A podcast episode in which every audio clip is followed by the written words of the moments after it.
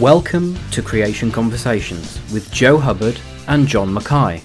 Join us each week as we answer your questions and common objections to the Bible, creation, and Noah's flood.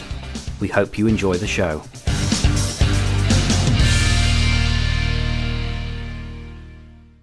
Um, well, I was going to say, well, welcome back, John. It's good to see you. Uh, good to see you again for our first creation conversations. The last broadcast we did went so well. We thought we uh, ought to really try it again and uh, make this a, a, weekly feature, which is what we've now done. So we've upgraded some stuff, and it's good to see you back. Um, I'm going to start with a with a question, John. We want to try and make this as multi uh, faceted as we as we can and discuss as many different topics and we like to be a bit controversial. So i'm going to start here with a question. It's a it's a it's an age old question john. Uh, is the pope catholic? Well he definitely is in the sense that if you look at the conflict that gave rise to the reformation it's over the authority of scripture. So mm. martin luther's on one side of the fence saying god's word is true the whole scripture becomes our rule for faith and practice and then the papacy has gone with tradition becomes our rule for faith and practice. One is man based, one is scripture based. So it shouldn't be surprising to notice that in the last couple of weeks, the Pope's got some climate change headlines because he thinks yeah. if all the ice melts, there's going to be another Noah's flood. Yeah, well, this is a uh, a post that was published just a couple of days ago um, by the uh, the Independent, which is a well known uh, uh, British uh, newspaper. Humanity faces great flood caused by climate crisis, uh, says Pope Francis. And here's, I'll just read out some of the quotes because they're quite interesting and quite revealing. Um, it says Pope Francis said that the flood was due, that's Noah's flood he's talking about here, was due to God's wrath against injustice, against Satan, and against evil. And he goes on to say the Catholic leader appeared to invoke the Bible story in order to draw attention to the potential impacts of worsening global heating. The Pope said that nations face a great deluge, perhaps due to a rise in temperature and the melting of the glaciers. What will happen now if we continue down the same path? So uh, it certainly seems that the Pope is sort of pushing, uh, you know, the climate agenda that's been going around for so long now. But uh, again, we mentioned this on our last stream, and it's interesting how he also uh, mentions this point of global warming as opposed to climate change, global heating. So he's also jumped on the the the trend which has come back around again about global warming. There's no doubt about it. Um, if you analyze what the popes have believed over the past hundred years, it has a huge impact of whatever's popular out there. Mm. So instead of saying the Bible says, um, you know, Billy Graham's famous line, the Bible says, or uh, uh, it is recorded in scripture that it's always moderated by, well, if this happens, if climate change is real, if we call it global warming, oh, if it does melt, then you might get a flood like Noah's day. The implication being Noah's flood also had a global warming uh, conundrum, even though it was largely a moral judgment by God against mankind for man's evil. I don't remember Noah's flood ever being sent to judge Satan at all. Now, but then that's a traditional uh, bit of information that you've got to distinguish between Catholics and Protestants. You won't add anything to the Bible. Hmm. So don't add judgment on Satan where the Bible doesn't mention any judgment on Satan. Do reflect the fact that the judgment in Noah's day was both global, but it was a moral judgment, had nothing to do with climate change. It was the first climate change because it began to rain and it hadn't and it had nothing to do with drowning the world because glaciers were melting. There's no glaciers in the Bible until the days of Job. It's interesting as well how you can kind of see where the Pope stands on the authority of Scripture for a few different reasons. The first one, he's talking about, you know, a great flood, a flood that'll wipe out humanity because of global warming, just like Noah's flood, despite the fact that the Bible has uh, explicitly states that God promised that a flood like that nature of that nature would never happen again. But it's interesting, and I haven't put the quotes up here, but I remember reading down through the article, and it talked about Noah's flood uh, wiping out known humanity uh, which is interesting because one thing that you'll find that the uh, uh, you know theistic evolutionists or the people who've clearly compromised on the word of God have been using is not global flood but universal flood. Uh, universal flood meaning that it wiped out all of people, but didn't actually cover the whole world. So you sort of read between the lines a little bit there, but it certainly appears that the Pope would say uh, or would be questioning whether or not um, Noah's flood was global in extent. So it's interesting some of the different uh, uh, opinions and sort of ideas that come across, and it's amazing how connected the Pope has now become, not just to religious issues in the world, but also to political issues in the world, because he's going to, or it's certainly um, been sort of suggested that he's going to be a guest of honor at the UN Climate Summit, which is being held in Glasgow this year. So it's uh, it's really getting intertwined with all this political and controversial stuff, which is what we're here for. We're here to discuss this. We're here to go through it. So um, yeah, we're looking forward to doing some more of this. We we certainly are, and of course, to the discouragement of some of our dear uh, supportive Catholic friends who say, "Well, but he's opposed to homosexuality." Good he is, that's a biblical stand, not a popular stand. Mm. And the Catholic Church traditionally, surprisingly, if you read through your history books, was straight down the line six day creation and Noah's flood and creation up until Darwin became popular. And then you see the conflict. Whatever becomes popular out there, if it's popular enough, then the Pope, as a leader, tends to flow in that direction, whether the laity do or not. I've got mm. some friends who work with the Catholic Church, and they're really disappointed by the fact that he just gets dragged in every which way plus loose, despite the fact that they started off saying, But the Bible says. I have to smile. I get invited into Catholic schools where there's a little country priest, and he wants the kids to know the Bible is true, right? So you've got to distinguish those two things. Oh, yeah. Yeah, yeah. Well, I can see we've got a few people joining us now, so uh, do say hi in the chat and uh, ask your questions as we go. We're here, we're live, so we love to be, uh, you know, heckled and ask questions and stuff. It's great, uh, it's great fun. But I thought um, this week's question, we're going to do this every single week. We're going to do a question of the week right? Where we'll be asking people throughout the week to give us their questions and we can bring in some of the old favorites as well. And so if you ever have a question, do stick it in. It may well feature um, in our in our weekly broadcast. But our question this week is a is a fairly controversial one, John. So I thought we might as well dive straight into it. Um, Question of the week, I've got it up on the screen here. What is a biblical view on the COVID vaccine? Well, let me actually just bring up the full question that we have here because it's a fairly detailed one. Um, it says here Many different creation and Christian ministries have given their opinion of the COVID vaccine in the last few weeks. The advice ranges from it's unchristian not to have the vaccine to it's unchristian to have the vaccine. What is a biblical view? Now, I know this is something that you've looked into a, a great deal, John, so um, I'll uh, leave it to you to take this one and I'll comment along as we go. Okay, thank you very much, Joseph Coward. Uh, the, this is all on you.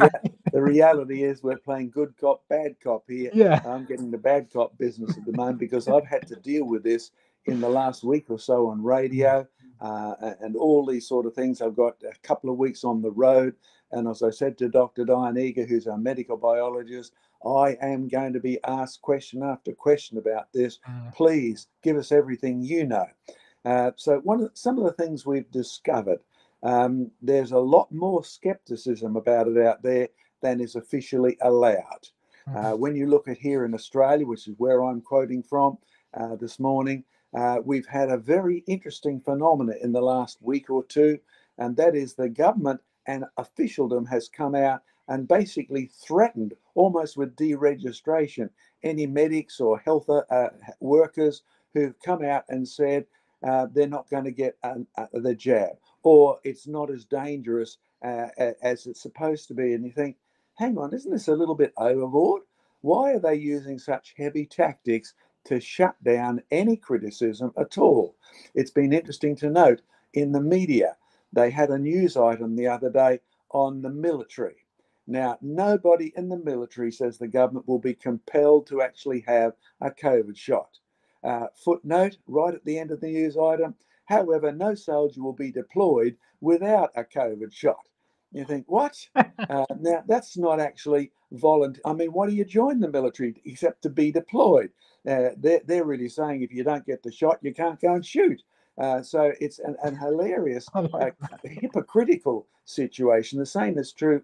I had a young lady phone me up and, and she wanted to know I've applied for a job with the government in healthcare, and they told me unless I have a shot, I can't even get a job. Mm. So, despite the fact that we have a government here in Australia saying it will not be compulsory for all practical purposes, it is compulsory.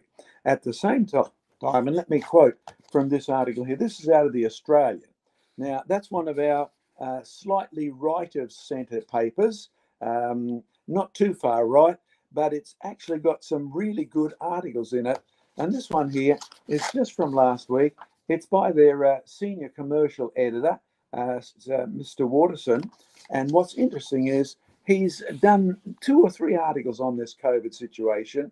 And when he first wrote on this, basically all his critics and others said, You'd better get some numbers. You're just shooting your mouth off. Get some numbers.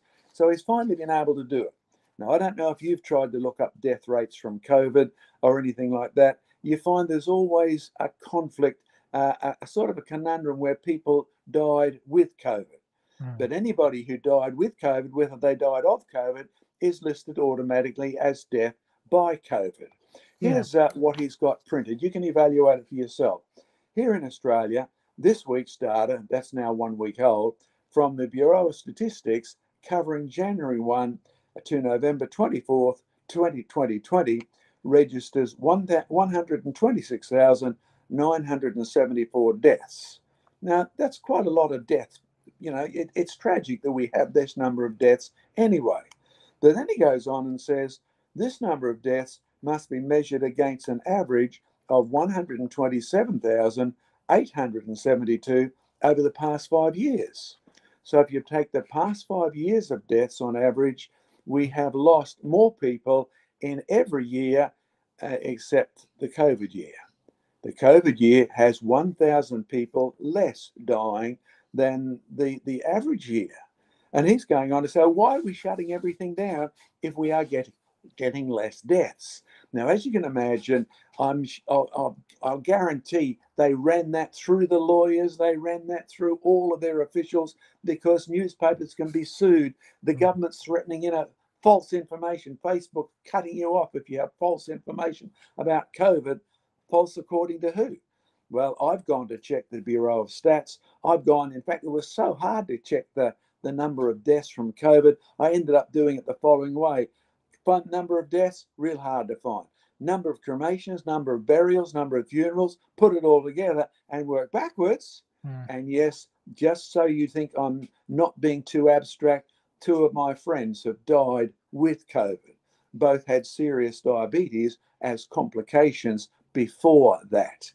Interesting enough, their husbands both tested positive to COVID and had absolutely no symptoms whatsoever.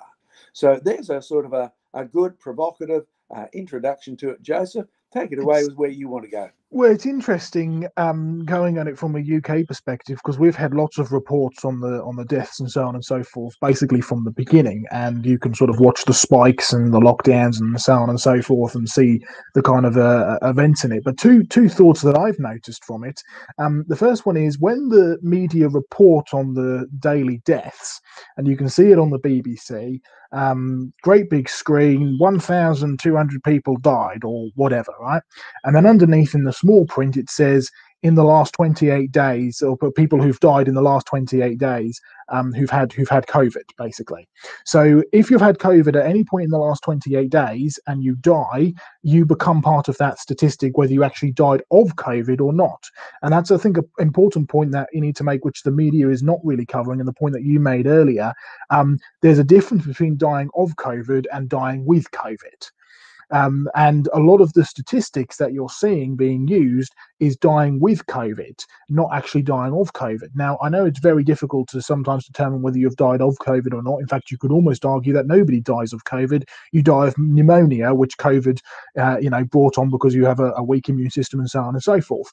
Um, the other thing which is interesting, and it goes back to what you were saying about the media side, side of things uh, media is relatively, you know, the, the main media outlets are relatively closely monitored by uh, Ofcom and the like, the sort of the governing body in the UK who looks after the media, and big names like the BBC, especially the BBC, because they're sort of, uh, you know, it's it's still part of a, a national sort of government um, funded in a sense institution, uh, they've all been told you can only broadcast stuff in line of government uh, policies.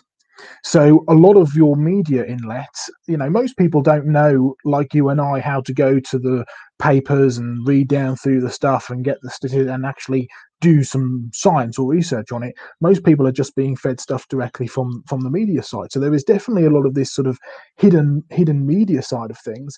But I'm I'm really glad that we've got people like Diane Eager and people like I think you mentioned a, a, a close uh, professor friend of ours as well from Canada, um, just before we were discussing, who's got some some good comments on this as well, specifically uh, from a peer reviewed perspective.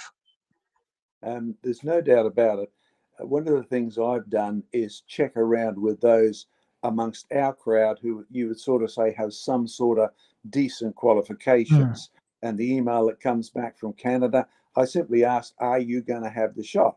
His answer is no. I've checked with some of our guys who are highly qualified in Australia. Are you going to have the shot? Mm. No. Now, of course, they'll have to fight it out with their their local distributors and their local enforcers and things like that, because they may not be allowed to get on a mm-hmm. plane after that. Uh, there's all sorts of penalties that are both open as well as hidden. But there's one other thing, Joseph, that most people can't check. And you know how you get some of these rumors and conspiracy theories about it's designed to kill off old people and all of that. Uh, I'm not into those sort of conspiracy theories, but I do do my best to check. Oh, so oh, yeah. here's a personal bit of information. Not only have we got two of our closer friends who've died with COVID, whose husbands haven't had any symptoms whatsoever, which does suggest if we want to do any testing, we shouldn't just test to see if we've got it. You should test for those who are already immune to it. There's something that needs to be done, and mm-hmm. it would save an awful lot because 90, 98% of people recover anyway with no problems whatsoever. But there's another side of it. You see, we, we run several museums around the planet. We've set up the Creation Research, the Creation Discovery Network, right? And we'll talk about that for one whole moment, show yeah. coming up in in, yeah. in, in, in, a, in, a, while. Absolutely. But what, what we've got is one of our volunteers whose uh, sister is in England, and uh, his sister was in a retirement home, not sick, right? And of course, the thing is, get the old people immunized first. Um, well, she got the needle, and one day later she's sick. Five days later she's dead.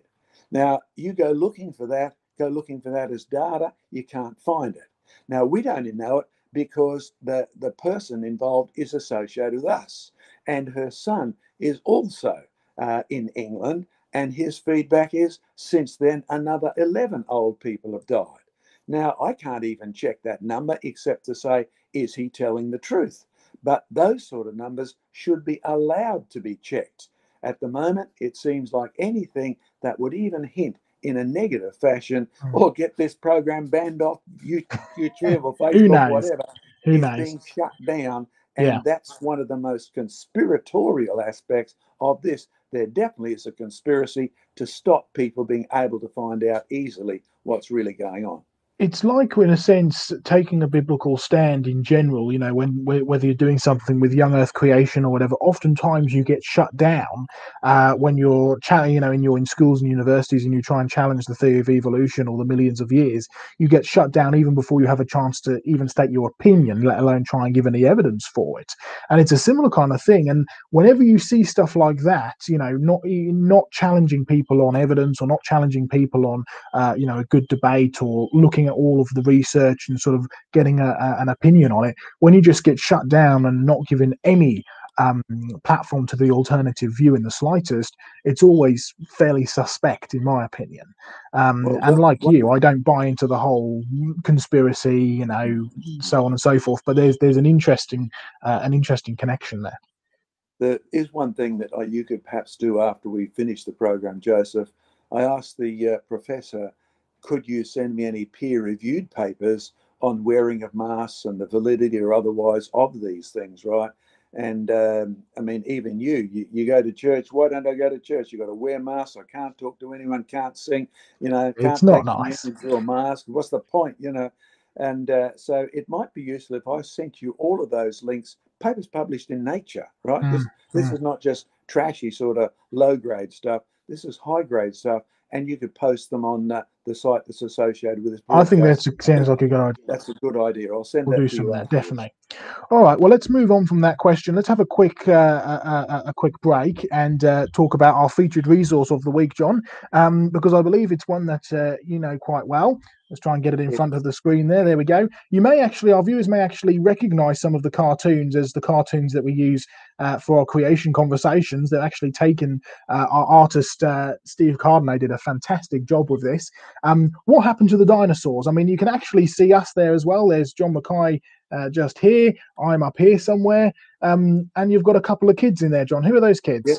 Those kids are my grandkids, and this is a, Hey, a real live cartoon trip to Jurassic Ark, the world's most prestigious outdoor creation museum. got Which, some by good the stuff. way, those of you Christians, please pray for more rain. We've only had one inch or so in the last month or two. We're down to just sort of that much water in our big dam to keep 10 hectares or uh, 20 acres of plants growing because it's a botanic gardens as well. But in this book, we take you and show you the a travel a trip through Jurassic Ark, and we actually uh, have in built into the book we have inbuilt videos. So where you see that little footprint in the top right, You see this one just up here, folks? There we go, that little footprint. In fact, I've actually got a, a- a video which we use, John. So this book is designed with some some very very great uh, tech people who came and helped us.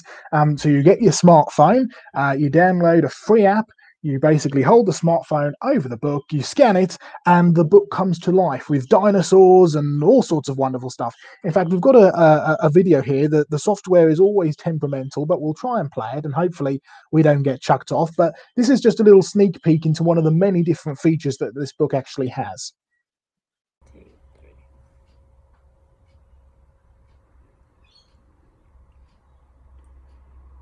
Welcome to Jurassic Ark. Please keep your seatbelt on at all times in a moving vehicle. And do not feed the fossils.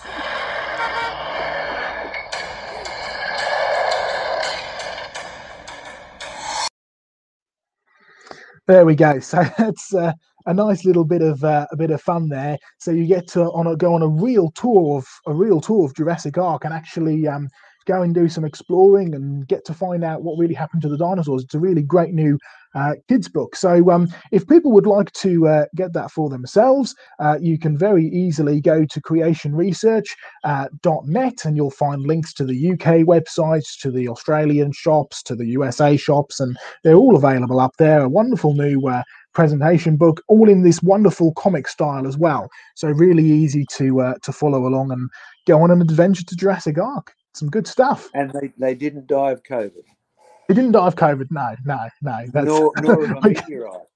Nor of a Well, say if we, Well- we, we don't want to say too much more, John, because we want people to go buy the book. So.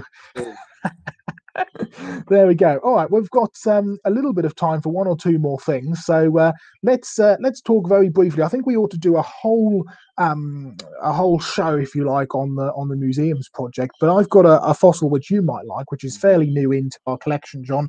I know that you uh, you particularly like these fossils. Um, can you tell us what that is? Um, from this you on the end, it looks here. like a French um, pecten shell.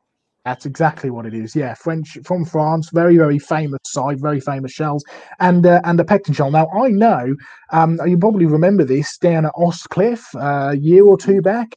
Uh, uh, in fact, one of the first field trips that I, I did with you after Hunstanton, we went down there, and we were finding, albeit a little bit smaller than these, but we were finding these down in the uh, south part near Bristol on the south coast of the UK. Um, and I remember you saying how you you love the pectens and specialise with them in your collection, and we've actually ended up getting some wonderful specimens like this in our museum's collection. I'll just put a photo up for everybody there to see. This is the most recent uh, photo of our collection. Uh, believe it or not, there are an estimated, and I say estimated because we haven't gone through and catalogued them all, as you can see. Um, they are all just sort of sitting there. Uh, we have an estimated 10,000 fossils and artifacts and display pieces ready to go on display.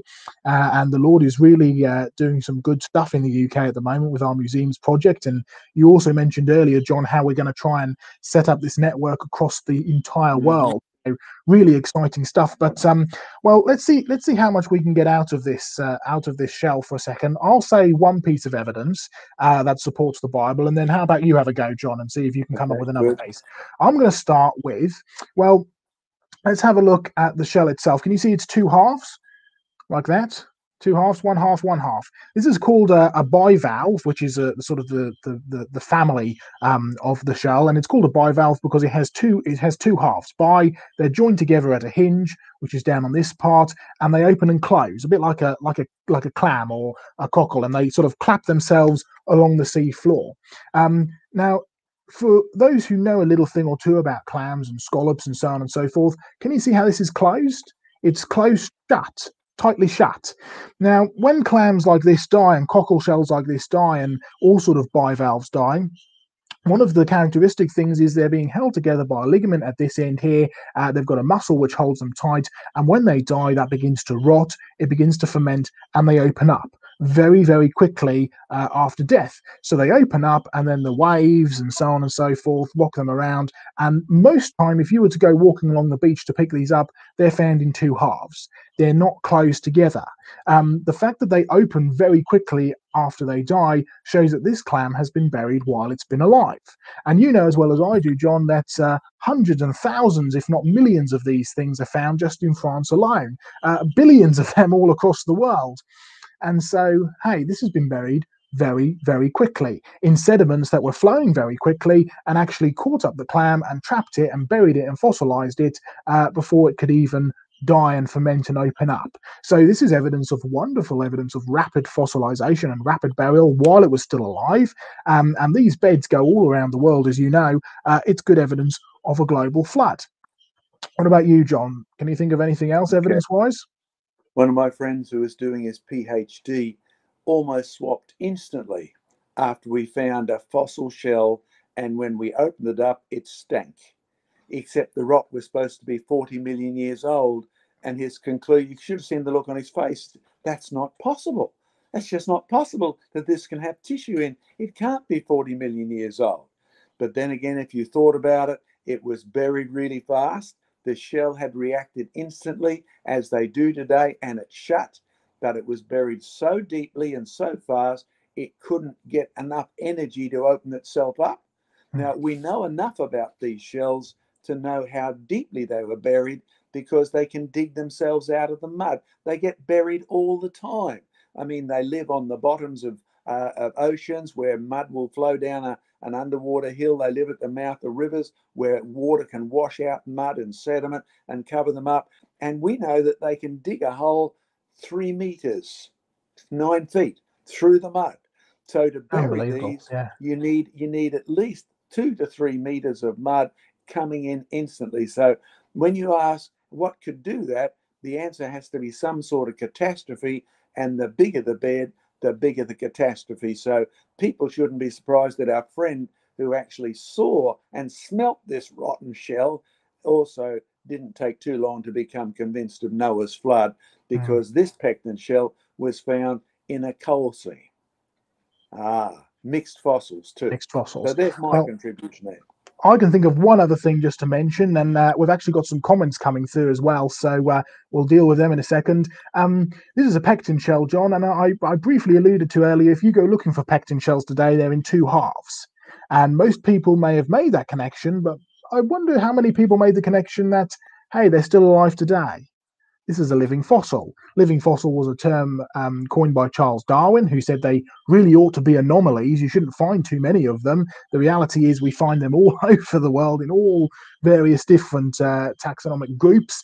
And um, this is a living fossil. So you can, even if you want to believe that this is millions of years old, which of course we don't, but even if you want to believe that, all you've proven is that for however many millions of years, um, shells have evolved into pecten shells.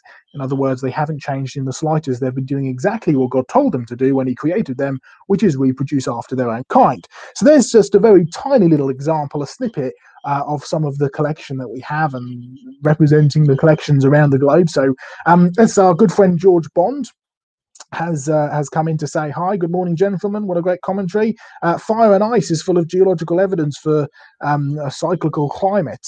Uh, so fire and ice. So it's good to see you, by the way, George. Fire and ice is our new documentary on climate. Uh, you can uh, go and watch it at creationresearchlive.com, and you are able to stream it. The DVDs are in production. They'll be ready very soon. I believe that the MP4 um, is uh, just about ready to go out. So you can go and download the MP4 as well and stream it and download it and share it with your friends and tell them about it so they can come on to creationresearch.live and watch it as well. So thanks very much for that, uh, for that, George. We've got one question that's uh, just come in. Let's see if we can quickly uh, comment on it before we finish up because we've reached the half an hour mark.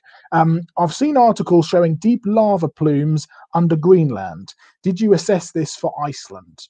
Um, the answer, the quick answer is yes, we did. Um, the reason it's not included in the uh, uh, in the documentaries for numerous reasons. Um, the biggest one being we ran out of time. It was already an hour and a half long, and uh, we actually collected well over. Uh, I think I can't remember the exact number. It was, it was well over twenty hours worth of footage um, from Iceland and the UK for this documentary. So we're hoping that. Like a mini series or something could come out of it as well.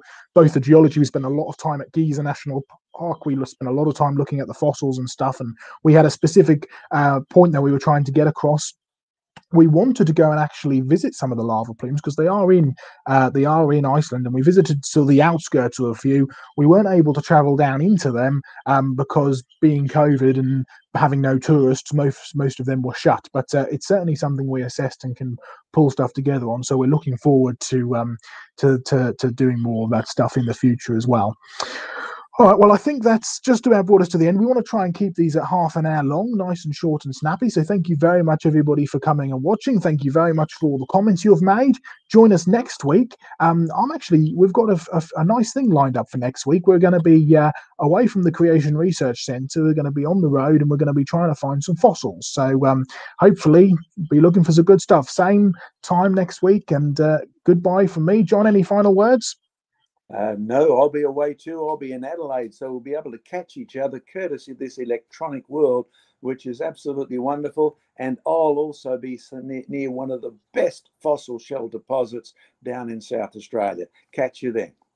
Excellent. Well, as always, you can support us. Find out more at creationresearch.net. Um, goodbye, folks. God bless. And we will see you very shortly.